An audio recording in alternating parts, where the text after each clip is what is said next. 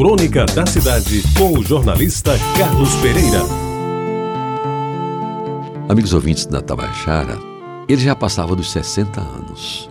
Embora aparentasse bem menos, mantinha um corpo saudável, cuidado por uma dieta rigorosa em que a carne vermelha fora abolida. Os açúcares passaram a ser raros e o álcool só em ocasiões especiais.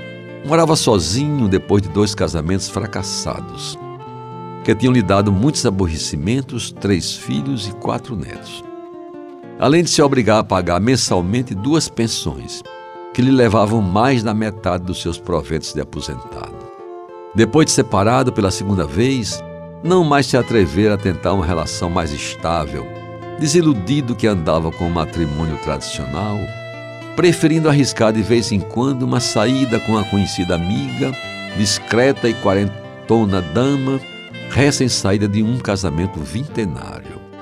Ela lhe satisfazia nas suas necessidades de não estar sempre sozinho, era agradável no conversar e gostava de lhe acompanhar das poucas doses de um bom uísque com que se servia normalmente nas noites das sextas-feiras e sábados. Chegava a se considerar feliz com a vida regrada que levava, morando sozinho num apartamento de dois quartos, bem mobiliado e bem localizado, que lhe restara depois que resolveu fazer a partilha dos seus bens antes de morrer, evitando brigas futuras e, no seu entender, desnecessárias.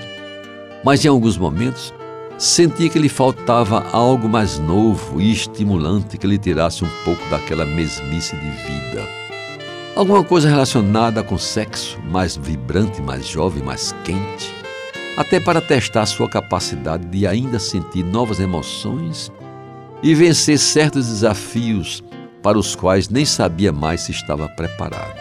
Certo dia, amigos ouvintes, depois de um almoço com amigos em que rolou um uísque de 12 anos, um camarão delicioso, dois cálices de licor importado, e um animado papo sobre a reenergização do homem mais velho através de sexo partilhado com uma moça bem jovem, resolveu arriscar naquela tentativa que várias vezes fora frustrada.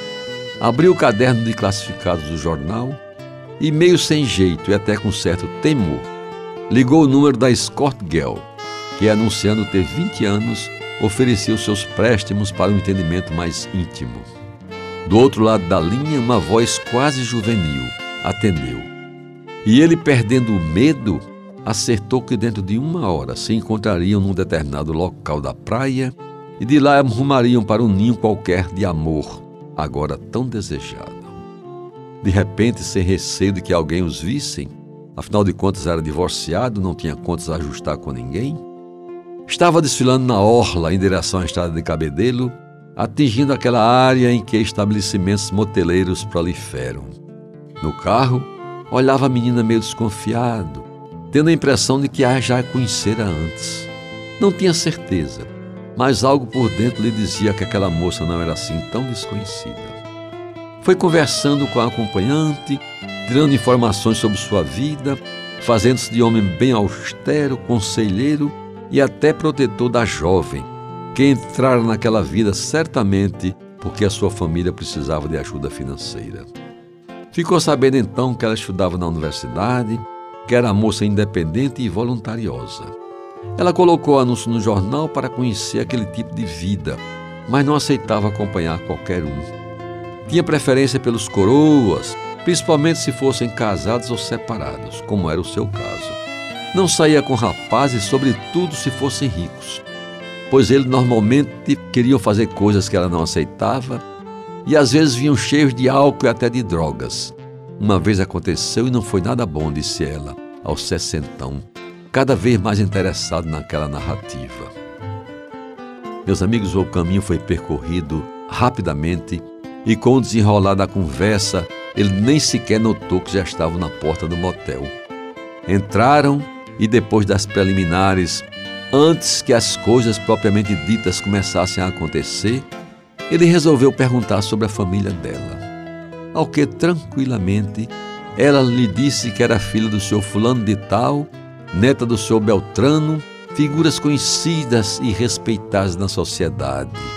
Coincidentemente, ambos amigos de muito tempo do nosso herói sexagenário. Foi, amigos ouvintes, como se diz, uma ducha de água fria.